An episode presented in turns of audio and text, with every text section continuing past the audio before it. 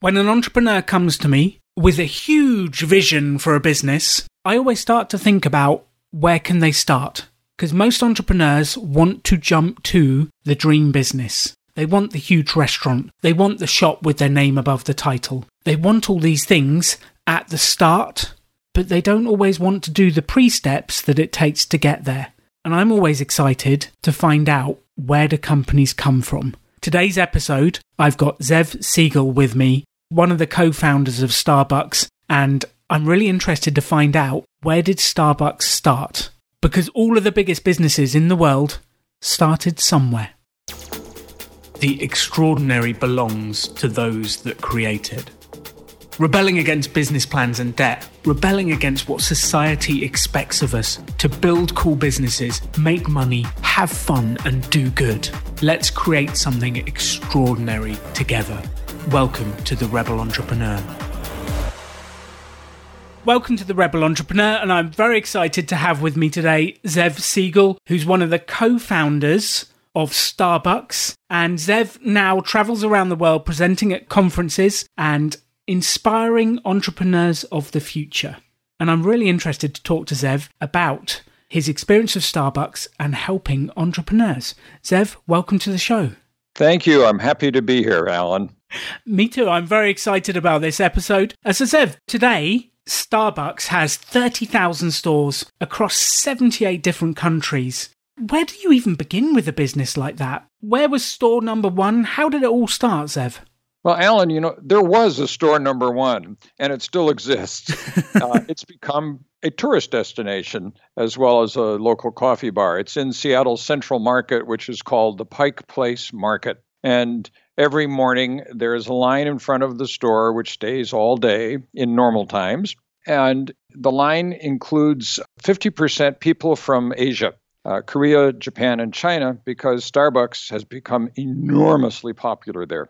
And they want to see the original store. Well, the original store was built starting in January of 1971 by the three founders. And when I say it was built by the three founders, I mean literally it was built by the three founders. Wow. Hammers and saws and paintbrushes.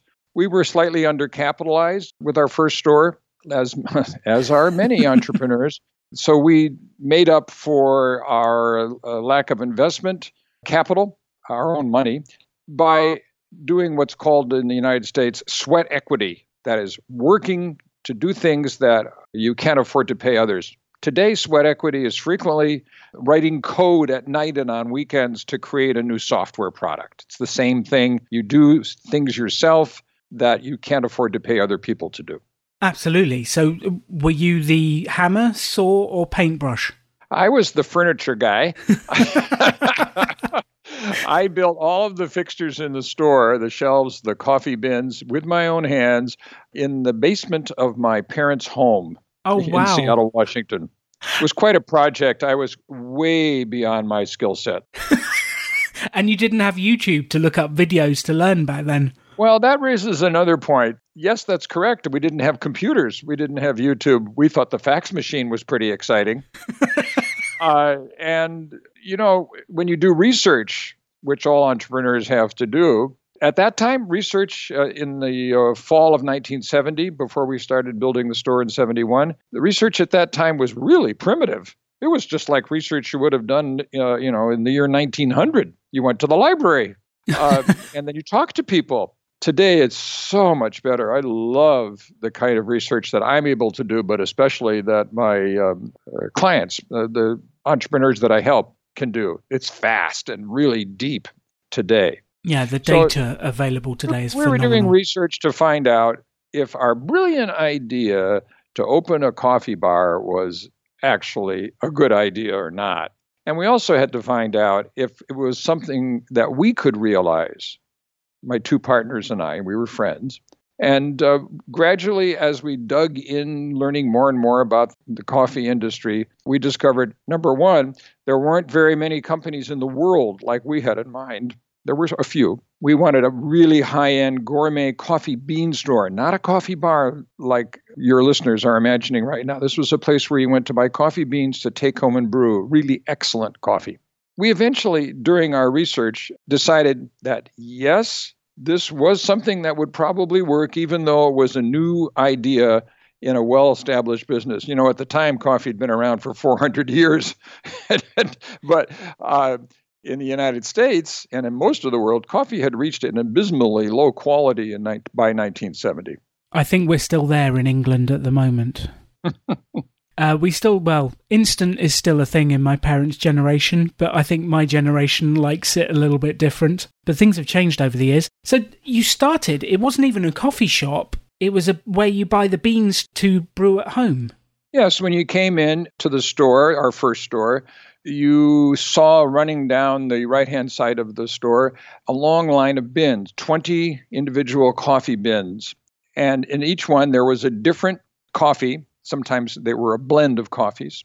And they had all been fresh roasted in our little roaster, which was not in the store.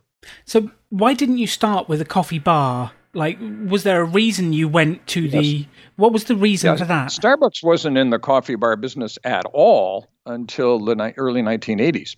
And the reason for that was there was no market for it. Espresso based beverages were really not very, I mean, they were not seen in Seattle and in most of the Western United States. We would have had to introduce the entire idea of a coffee bar.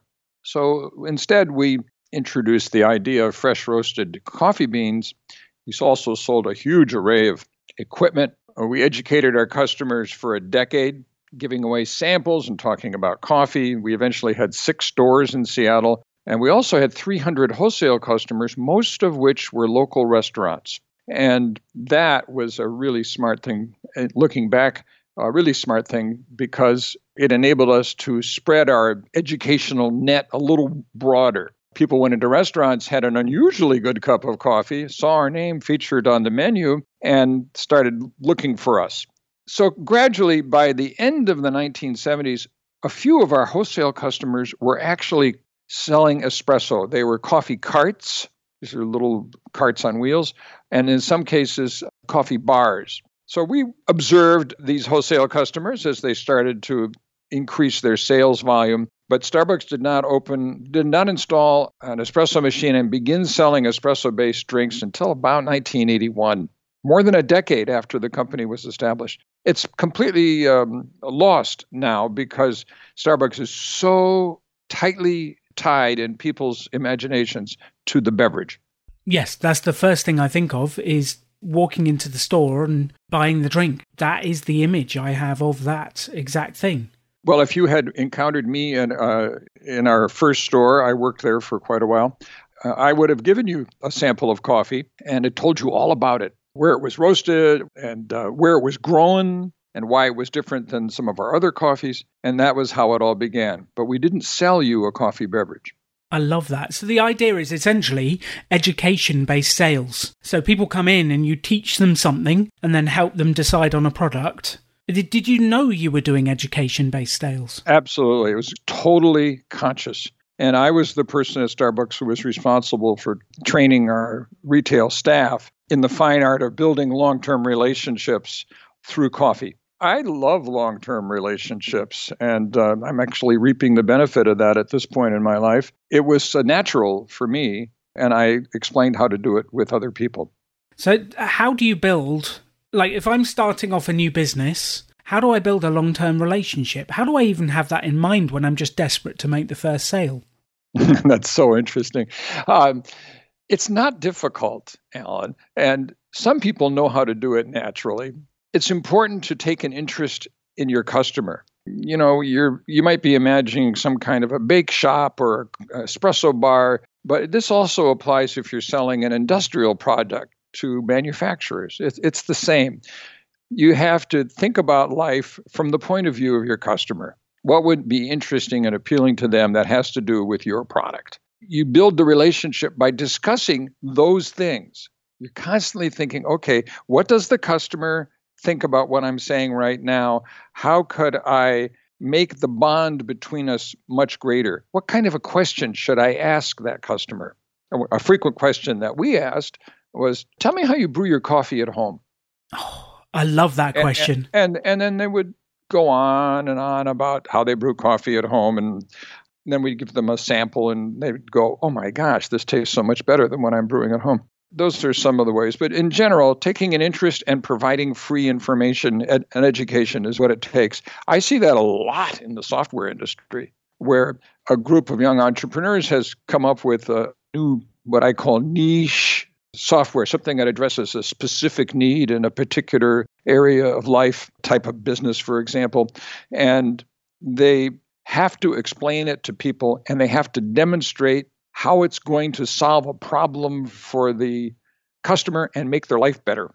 So, if, for instance, if it's a software that makes it easier to operate a, a solar panel installation company, the kind of company that goes out in the field and puts solar panels on the roofs of buildings and homes, well, you have to identify with that industry and then you have to start thinking about well where's the pain here that my software is going to relieve. What will this do to make the life better? You know and uh, you know it might be labor saving. If it's a labor saving and you're selling these uh, this software to small companies that have you know five employees maybe you can when you're talking to the decision maker you can indicate what he might be able to do with the amount of money that he would save using your software. And you might even want to quantify it in terms of um, i know sally that you really like to go to the cotswolds how would you like to be able to buy a cottage there have you thought about that well, the amount of money you'd save on using this software might enable you to make the payments on that cottage.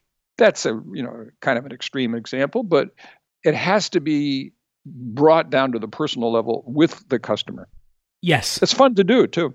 Well, I think one thing I'd love to highlight from what you've said that I think is so powerful is that first question you used to ask when you were in store of how do you brew your coffee at home? And what I've noticed is most entrepreneurs get so in their head about what they do, they forget to ask the person in front of them the question about what they do, which is how you uncover where the value is, what the problem is, the pain that you can help. And it's that first question. Yes. And clearly, if the entrepreneur is doing all of the talking in a conversation with a customer, there's something wrong. The entrepreneur acting as a sales representative for his own company has to involve the sales prospect, the person they're talking to, in the conversation and enable them to speak. Because if they don't speak, there's no sale. Yes, I love that. So, Zev, one of the things you said right at the start about making the furniture in the basement of the house, yes. I love that. What assets did you have at the start? Like, were you well backed? What skills did you have? Like, there's three of you coming together to build this thing. Alan, that's a really good question. What assets did the founders of Starbucks have that enabled them to be successful? We had each other. That's number one. And as it turned out, though we weren't quite aware of it in the beginning, our skill sets were complementary. There was almost no overlap at all in what each of us turned out to be really good at. I was very good, you know, I'm an outgoing guy uh, with people and educating our team. Uh, I took an interest in our tea business, which was a minor part of the company. Jerry Baldwin became a great financial manager for the company, which made a huge difference. And he also had, took a great interest in coffee. Gordon Bowker, the third partner, really was a deep thinker about the relationship between organizations and their potential audience. And he actually made a separate career out of solving those problems for large companies. So the three of us had very little overlap in our skills. So that gave the company, at the very beginning, three guys who were very well adjusted people and had amongst the three of them a tremendous number of skills. That was one of our assets. We had a little bit of money. Starbucks was started for about $9,000 US dollars in 1970. That's very little money. I mean, I suppose that amount might be about $50,000 today, and that would be very little money to start a coffee company today. We had the ability to uh, invest a tremendous amount of our time, sweat equity that we've talked about, and we had something equally important, we had a fabulous mentor, a coach. This is a man who probably was at that time the most knowledgeable person in North America about gourmet coffee, how it's growing, uh, how to roast it, uh, marketing it, operating retail stores, doing wholesale business.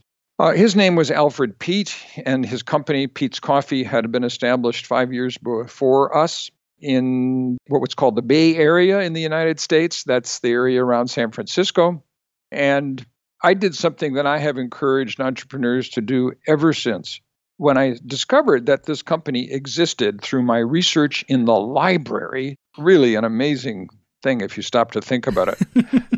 There's a guy in a library who's I was looking at phone books from around the country. This is what you did in 1970. And I discovered that there was a company and then I started trying to find stories about them by looking at newspapers from around the country. And Alfred Peet's company, Peet's Coffee, just really stood out. I picked up the phone and called him. And by some miracle, he was available and talked to me. He heard what I had to say. You know, three young guys in Seattle want to start a coffee company. And he said, You know, Zev, you should come down here to San Francisco. You can see one of my stores and experience it. And then I'll take you to my little roasting plant and we'll talk about coffee. And I did what I hope every entrepreneur would do I went to San Francisco. I, I had an old car. I drove it there. It's over a thousand miles. And when I got there, I did visit his store, one of his stores, and it was a fabulous place, jammed with customers and many. Uh, I think there were six clerks behind the counter, a long counter. They were selling coffee beans and tea leaves. That was really a magic moment for me entering that store. And then he did take me to his little roasting plant and we did sit and talk. He did he you know, he did everything he said he would do. He, we did talk about the coffee business. But then something happened that was beyond the pale. He said looking at his watch and he said, "You know, it's getting late in the day. Zev, uh, why don't we go have a glass of wine?" And we went to an outdoor cafe. This was in Berkeley, California, near San Francisco. And we sat for another hour or two talking. And at the end of that conversation, Mr. Peet, who by this time I was idolizing, said, You know, Zev, if you and your partners decide to go ahead with this, I'd be happy to be a coach to you. Wow. Yeah. Wow is the correct reaction, Alan. It was a wow moment, a real break for us. So now we had another asset. We had a coach who was really at the pinnacle of what was possible in uh, coffee in the United States. One thing I'd love to highlight from there is something that I think you did really well was you looked up his number and you rung him. And I think like I know in those days you had options you could write a letter or you could fax, but it is unbelievable the number of modern day people that will do anything to avoid picking up the phone and ringing. They will email, they will tweet, they will Facebook message, but they don't ring. Yeah, you know, because of the prevalence of email and texting today, actually a great way to get heard is to write a handwritten note and mail it because nobody gets a handwritten note. So you're going to stand out if you do that. And the other possibility is just to call somebody. At least you can leave a voice message, they can hear what you sound like. Yeah, you sound like a normal person. You're like, I'm yeah, more likely yeah. to return the call if I've heard the person's name. But you know, you can't do that for everything in life. But for something as pivotal as approaching uh, a person to be a coach or someone to join your advisory board for your new company, wow, there's nothing like personal communication. That's unbelievable. Photographs, by the way, photographs also help. If a person is starting a company and is trying to approach someone who could be useful to them, an investor or you know, a potential advisor, sending a photograph attached to that email can be very powerful. Yes, I 100% agree. I remember we were contacted by a university in Paris called HEC Paris that said, Come out, we want to talk to you about startup stuff. And when we were on the way out there, the head of entrepreneurship sent us a picture of himself. So we immediately, Simon and I, took a selfie on the train and sent it back saying, We're on our way, can't wait to see you. And it was as if we were friends before we even showed up through those selfies. Well, you know, people hearing that story might laugh a little bit, but that's powerful stuff. And that's how you begin building a relationship. Absolutely. Absolutely. Just as we sort of work on the, the setting up story, why didn't you go straight into the coffee bar bit? That first place in Pike Market, mm-hmm. why didn't you build it as a coffee bar? It was a conscious decision. We talked about it. Number one, the regulatory environment. That's a fine term. The regulatory environment this is the rules of the county health department and the city would have required uh, that we install bathrooms, um, WCs, one for each sex. And those bathrooms would have taken up uh, 200 square feet of our 1,200 square foot space.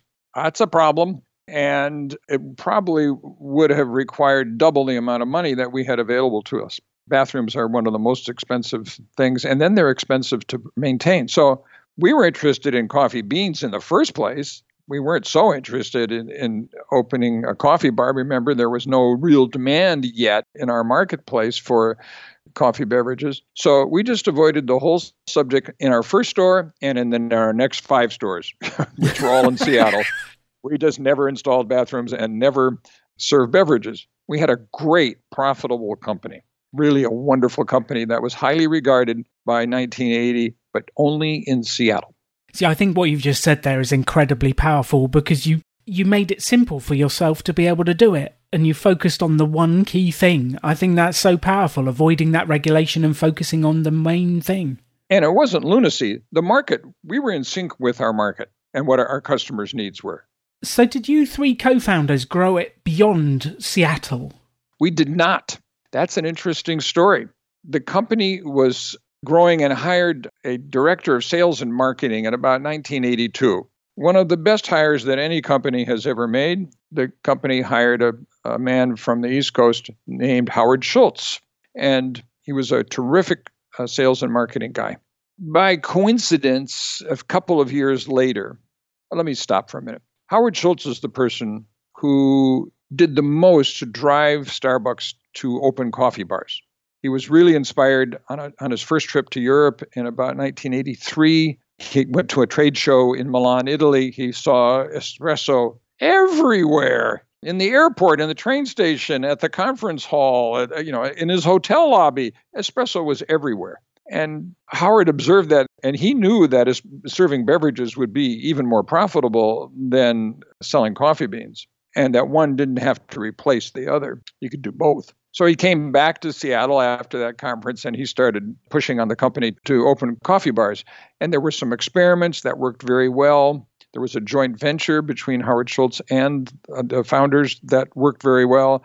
And then there was a magic moment in about 1984 when Howard and a group of investors that he knew asked if they could buy Starbucks, purchase it, which was still just a local company in Seattle. And as it turned out, my partners really wanted to sell. I had already exited the company uh, by then and gone off to do other things. Uh, but the two uh, remaining founders, fortunately for Howard Schultz, the two remaining founders actually did want to sell, but they had been kind of quiet about that. So an arrangement was worked out. There was a transaction, and Howard Schultz became CEO and one of the owners of what was then Starbucks Coffee Company in Seattle and proceeded immediately to make it a coffee bar company and to grow it across the United States. Wow. And then, you know, a decade later, he engineered the first overseas joint venture. Starbucks has grown overseas through joint ventures with local companies. And the first one was in Japan, and it was wildly successful. Was it? Today there are today there are a thousand Starbucks stores in Japan. So why did you leave, Zev? Why did you leave? Oh, why did I leave? Yeah, why did you leave Starbucks? I left about uh, late 1980. I'm a startup guy. I'm an early stage guy.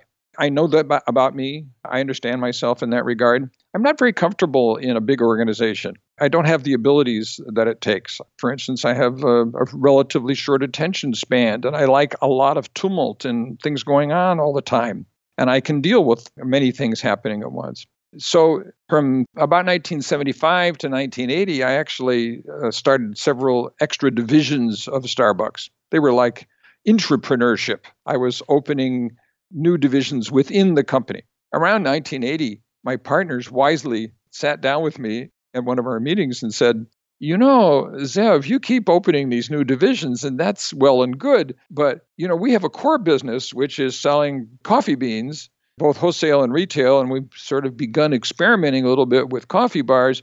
We think we should focus on that because that's the most profitable part of our company. So we want to stop opening these extra divisions, the extra operations that uh, you're so good at, and just focus on the core business. And I said, you know, that is really a great idea for Starbucks coffee. I separated myself from the company in that line of thinking. And I allowed them to purchase my shares in the company and I exited. And the first thing I did was start another company. Not a coffee company.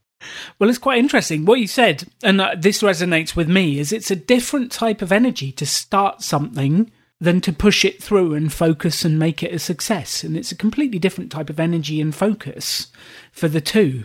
When did you realize you were a startup guy? it's really interesting. Well, I can see it clearly now because I have not only opened other companies, but companies that no one's ever heard of, not like Starbucks. But I've also been an advisor to hundreds of startup entrepreneurs, hundreds of them. I've derived a, a tremendous education from these people. Although I'm doing a lot of talking here, I'm actually also a pretty good listener. And by listening to these people and analyzing their thinking, I've come to see myself more completely. And I know now, many years later, I know now that from the time I first was part of Starbucks, I was a startup guy. And that's the thing I really am good at. That's how my mind works. I have talent in that direction. Once you understand that, you know, why wouldn't you start companies and then sell them? And just why would you it. keep them to the point where you wind up being useless to the company? Or even worse, the business media online and in print um, are full of stories of entrepreneurs who stayed a little too long. and, and the company didn't need them anymore. And I don't want to be that guy. I don't want to be a person like that. So that's really interesting because sometimes you get friction between the business partners if you've got those different skills. Between the three of you with such different skills, the co founders of Starbucks, did you ever have friction about where you should be heading, what you should be doing? Did you ever have problems like that between the three of you? You know, I'm fully cognizant of the the fact that many partnerships do not work out. I understand that. I have worked with small companies that are growing rapidly and have two or three partners, and I've seen that some of them just don't work and that somebody has to leave and somebody has to stay. In the United States, by the way, smart entrepreneurs solve that problem by, at the very beginning, before there is a company, they create what's called a buy sell agreement. And that's an American term. And in that agreement, if there's a conflict that can't be resolved, one of the partners sets the price that he or she will exit at, and the other partner decides whether they're buying or selling. Interesting. It's a very good mechanism it's like the old story about you cut the cake and I'll choose. yes, I get to choose which half, which is always the best yeah. way. So that's called a buy sell agreement in the United States. That can solve a lot of problems. But it wasn't difficult for us to get along at all. Uh, and when I think back uh, about my 10 years with the company, a decade, I don't remember any fights. I don't think there were any. Remember, we were good at different things. So Gordon Bowker, who I consider a marketing genius, Uh, marketing, especially at the conceptual level. I'm not talking about buying ads online. I'm, I'm thinking about the connection between your company and your customers. I would never doubt his ability in that area. I might ask questions to get more details about how he arrived at a particular decision. For instance, I'll give you an example. Gordon's point of view from the very beginning was that Starbucks, a brand new company in Seattle, Washington in 1971, should try to look like an old company that because of the long history of coffee, 400 years, that we should do everything we can to meld our company into that history. And we had a very old fashioned looking logo. Our name, Starbucks Coffee, appeared to be, at first glance, kind of very old. These were the kinds of things we did. We weren't like a, a reliquary, you know, we, we didn't want to be old and dusty. It was a new interpretation of an old idea. Jerry Baldwin, uh, the other partner, he became a much better financial manager and uh, also especially good at forecasting than I have ever been in my life since. And it really served the company well to have on board somebody like that. But the fact that he was a much better financial executive than either Gordon or myself wasn't a problem. It wasn't a source of conflict, it was an asset. It's the opposite. So we, we managed to stay out of each other's territories for many years.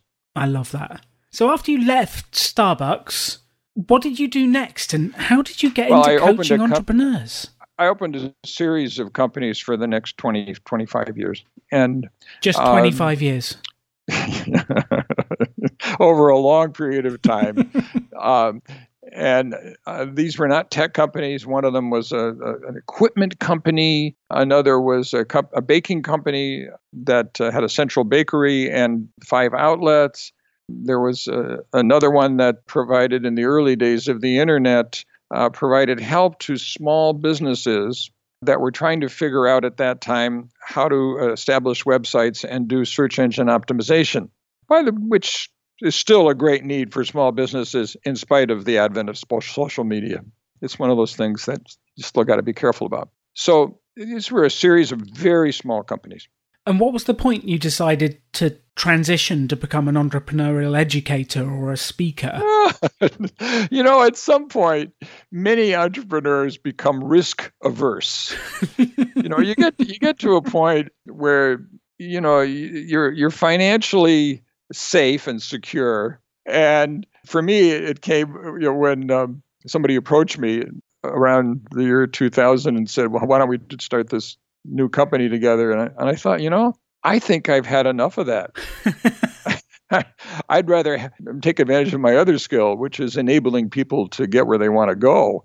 And so I, ever since then, I have not done any uh, startups, but I have almost daily since about 2005 helped young entrepreneurs develop their concepts into something the things that are needed to be successful a, a, coherent financial forecast and a business plan and a study of the market. I love doing that and it's fascinating by the way for everybody who is involved in enabling entrepreneurs to help them. It's just so interesting. It's i, I liken it to being the director of an opera company that's what an entrepreneur is. They're trying to get the conductor, the musicians, the singers, the stagecraft people to all move in the same direction and to make a successful opening night.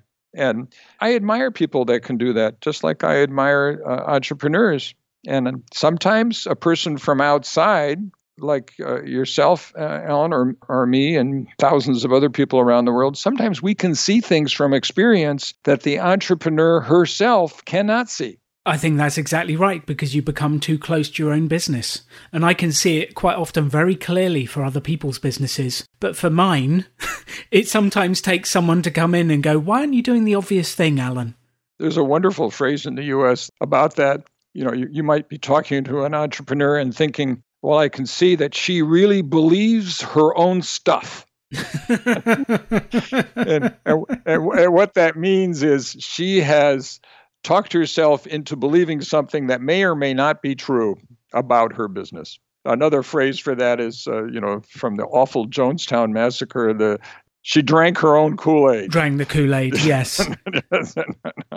Which actually is now, one of the things, my dad was an interesting entrepreneur. He was a character, but one of the things he was able to do was get himself to believe anything. And that was how he then was able to sell. And his superpower was his ability to sell came from an unshaking belief that he was doing the right thing. Even if he wasn't, he'd persuaded himself he was. And like that's a really dangerous power but a very important one when you're starting a business. Yeah, but it's if you're an entrepreneur, say a young couple that has a great idea for a software product or a phone app, if you can get around you people who will ask you questions, people who have a little bit of experience, maybe someone like a, a woman who's actually started a company sort of similar to yours, but not a, the product isn't the same. As I said before, someone who has been where you want to go, that's a big help. It Just really like Peet's is coffee. a big help. Yeah, for us, Alfred Peet was that guy. And actually, I've been that guy for a number of people. But I've also observed many entrepreneurs who have terrific advisory boards, you know, three people who they meet with once a month, who all are at a currently at a higher stage of the same type of business or they've sold the business that they started and now they can help other people. Having a an advisory board like that you don't have to pay them. They're usually people who are happy to spend an, a couple hours every quarter of the year being a part of a team to advise.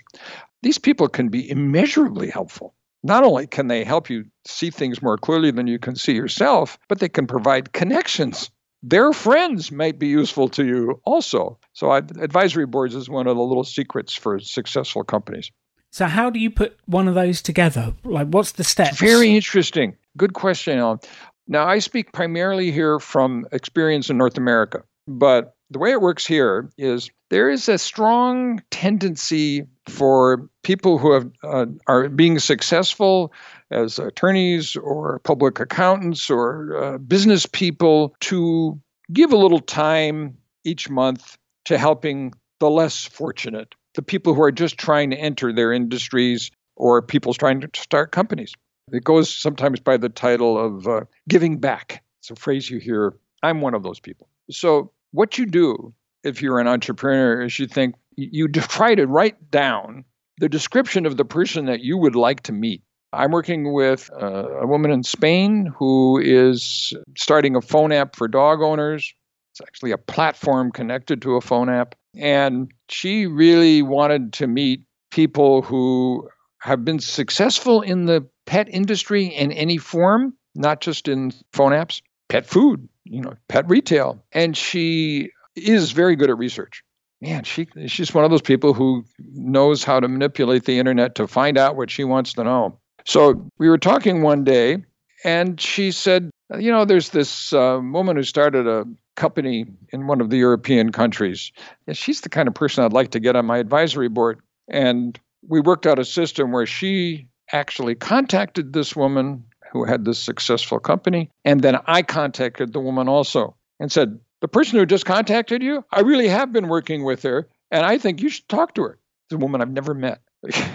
and the result was that they got in touch, and now the experienced uh, executive is now on her advisory board. You just ask for the people who you think uh, would be ideal.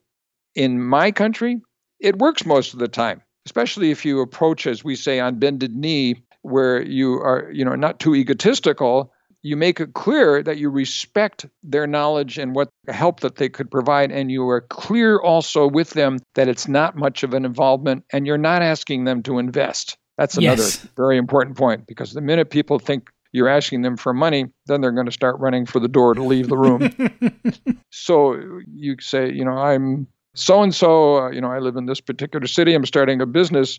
And this business has some things in common with a business that I'm pretty sure that you were a part of. Is that right? You know, she'll say yes.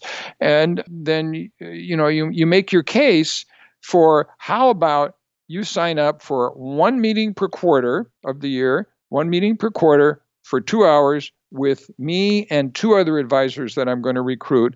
And we'll meet online and the three of you who know so much more than I do can give me advice on what I'm doing right and wrong. That's a pretty unbeatable offer if you want, happen to be a person who wants to give back a little, who wants to contribute to the success of somebody else, and is in the same field as you, so it won't take you a lot of research.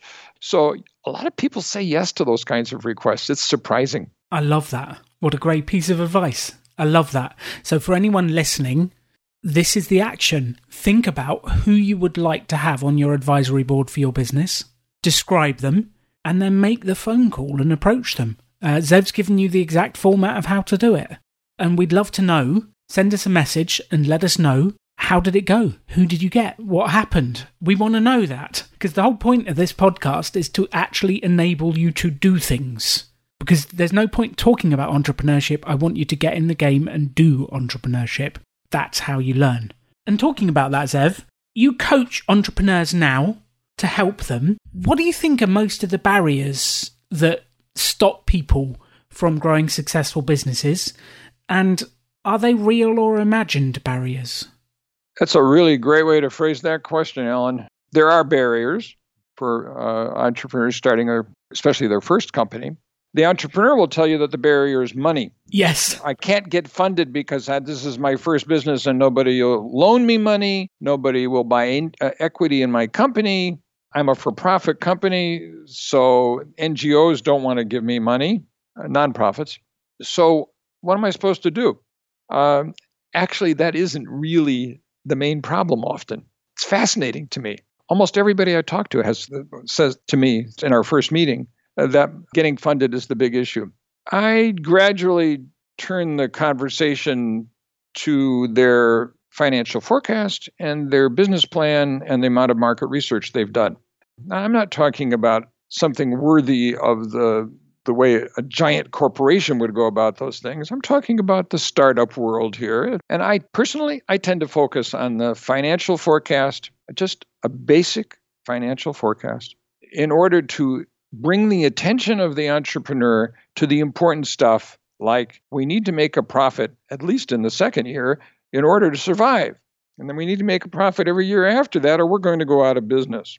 And if we go out of business, that means my money, my family's money, because the family often invests, and my friends' money, the friends invest, and that angel investor that I recruited, they're all going to lose their money if I don't do it correctly. The key to that, of course, is the financial forecast, and then having other people look at that forecast to see if all of the items have been accounted for and if they've been inserted in the financial forecast correctly. By that, I mean that they are sufficient, not too high, not too low. And then from that, the business plan can be made, the Word document. And that document just flows if you've already done the financial forecast. It's just very easy to do it at that point. So, you know, these are the real problems. Once you have a pretty good financial forecast and a coherent uh, business plan, it could be in the form of a PowerPoint slide deck or a Word document. Then, when you want the money, people will respect you because they can tell that you've been doing all the homework that's necessary, all the preliminaries. So I can give you uh, your your audience an example. Imagine a conversation that you're having with a friend of a friend who might be interested in investing in your new software product. And you're having a nice long conversation with them and you're you know waving your arms and talking about the future and um, and the prospective investor notices that he hasn't heard one single number from you it's all been words customers are going to love it. It's going to save them time. Uh, you know it's going to make their lives better. Uh, it's a great product. On and on and on you go. And finally the investor turns to you and says uh, what's your unit cost for this product? What's your uh, your initial selling price? And what about the improved version later on? What's the selling price going to be for the level 2 product? And the investor just wants to hear the numbers and you don't have them. That is if you don't have the numbers the conversation with that investor is going to end pretty quickly because they will see that you are an ideas person and you have no concept of how to make money that's a problem. And one of the things that I spend a lot of time the people I work generally know they have to make money and uh, they have some idea how to, but any advisor or coach will always go in that direction and try to enable the entrepreneur to be able to articulate exactly how the company is going to survive. Which it is unbelievable how many entrepreneurs can't answer the basic numbers about their business. Yeah, it's really true, Alan, but it doesn't have to be that way. And for your listeners who are you know recoiling in fear at this point because they are the because maybe they happen to be a 25 year old man or woman who isn't very good at financial uh, matters at doing forecasts or working in excel documents those kinds of things that's okay you don't have to be a genius you don't have to be uh, what we call in this country my country an excel jockey a person who can play with excel and make the numbers just look fabulous the problem can be solved. You can find someone who will help you. And you can either pay them or get them to volunteer their time if they have a little bit of extra time, or maybe they'll become a partner of yours. And you will then have solved the crippling problem of a company that has no financial ability at all. Now, in my case, with my most famous startup with Starbucks, Jerry Baldwin solved that. He was a good financial manager.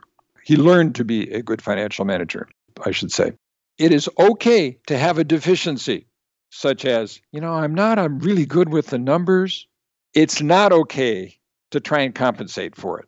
You got to compensate for that, and it usually involves another person. Yes, combining with someone else to find the skills that you don't have, or learning them yourself. And a basic understanding of the numbers and the figures is critical for everyone to have. By the way, one of the great sources of free help for entrepreneurs who are not so good at doing uh, financial work is the many uh, startup organizations, entrepreneurship support organizations, some of which serve their clients at no cost. These are all over the world. I have seen them in, you know, Saudi Arabia and South Africa, everywhere. And you just have to search them out. And they, usually there are people there who can sit down with you and turn your idea into a financial forecast at no cost. So, Zev, one of the things you said earlier was when you stop doing startups, you'd got to a stage where you like you became more risk averse. You wanted less risk in your world. Like I always find it interesting that people think entrepreneurship is risky does it always have to be? Because I'm scared of risk. I don't like risk. Alan, you're a wise person. Um, there is a there there is a whole an entire field called risk management, and smart entrepreneurs who are starting companies that actually do have some risk can reduce their risk through risk management techniques. Clearly, one of the risk management techniques is to get help with your financial forecast. That reduces your risk. Another example is to study your competition. And everybody has competition. There are entrepreneurs who believe they don't, but they do. And the reduction of risk, you can never eliminate it completely, but the reduction and the management of risk is important. It's just a pervasive field for business. One of the ways you reduce risk when you started Starbucks was by borrowing less money but making the furniture yourself. So you've reduced the risk by doing that. In the that. very first period, that's correct. If we could have borrowed money, which we couldn't at that time, but suppose we could have, suppose somebody would have loaned us the money, it would have created quite a high level of risk because we would have had to make payments on that money, principal and interest payments, and that would have been crippling at that time.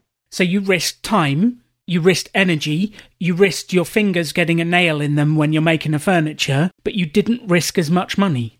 Yeah, we also risked six months of our young lives. We were 26 years old, and you know, when you're 26, I would like to think that every hour counts. You know, you'd really have to get your life going uh, so that by the time you're, say, 40, that you've actually gotten to the point where you're not struggling constantly.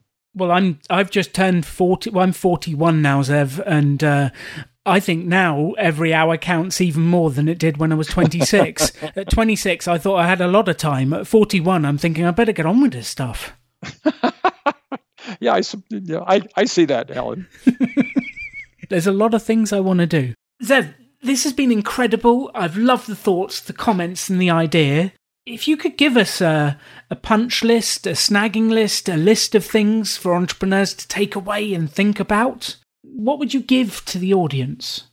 To um, an entrepreneur who is, has an idea for a business, even if it's just the most basic kind of business, not software and phone apps. Let's set that aside. Something more common that people understand, like, say, opening a small cafe. I would say the things that several things I've already mentioned during this conversation, which is sit down with someone and figure out how you're going to survive financially how you make money and how you're going to do more of that, whatever it is that makes you money, how you're going to do it. And uh, surround yourself with people who will advise you, people who have been at the next stage of development. For example, if you're starting a food business that eventually is going to be a restaurant, you could start with a food card or a stand at a, um, a market, acquainted with customer reactions to what you're doing, and then eventually, maybe in this country, you would have a food truck mobile catering out uh, setup. There are lots of them where I live. And uh, then the next progression is a four wall facility, which today would probably be a takeout. And then eventually, after um, life gets back to normal, it could have seating in it. This is a, a progression. Uh, it reduces risk. It's a smart way to operate. There is an expression that uh, I hear all the time, which is walk before you run. And what that it means in the business world is try it on a small scale before you try it on a big scale. And this is absolutely key. And I know you, Alan, have uh, been working tirelessly to get people to start small and get a fundamental understanding of how their idea is going to translate into a real live functioning business. Yes. Simon and I call them mini experiments like run the mini experiment at the farmer's market, see if it sells, talk to the customers before you go. Don't jump straight to borrowing 200 grand to open your first store. Like, let's run the experiments and uh, thank you. That is exactly what I want entrepreneurs to do as well. Yeah, it's it's smart. It's a great way to operate. Zev, What's the final thing you'd love to leave ringing in people's ears to send them away with? Well, it might surprise you. If you are an entrepreneur and follow your advice, Alan, and uh, advice of other good advisors, you might arrive at the end of the research phase with a business plan that isn't very pleasing to you. What you have learned in the process of doing three months of research, the result is a financial forecast that doesn't look that good. It doesn't look like you can make enough of a profit to make the business worth your while. What some entrepreneurs do at that point is go for it. Or, as Nike used to say in their advertising, just do it. and that's not a business strategy. Just do it. um, I think it's very important after doing the research and you know working with others to get the insight that if you arrive at a point where it just doesn't seem to be right, you can modify the idea. Maybe it's a modification that you would have rejected at the beginning, but the modification changes the idea to make it profitable.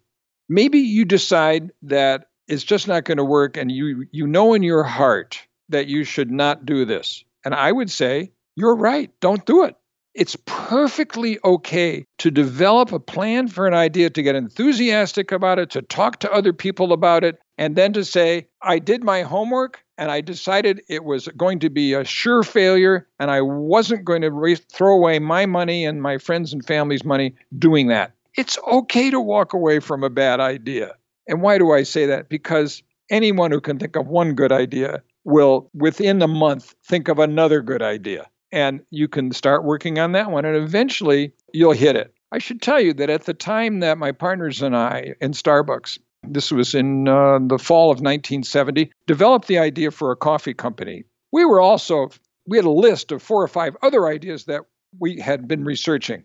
And either the ideas were bad, weren't going to make money, or we were the wrong people to do them. We just didn't have what it would take to make that idea, that third idea on the list there, to make that idea work. So we threw away ideas that would have caused us a lot of trouble.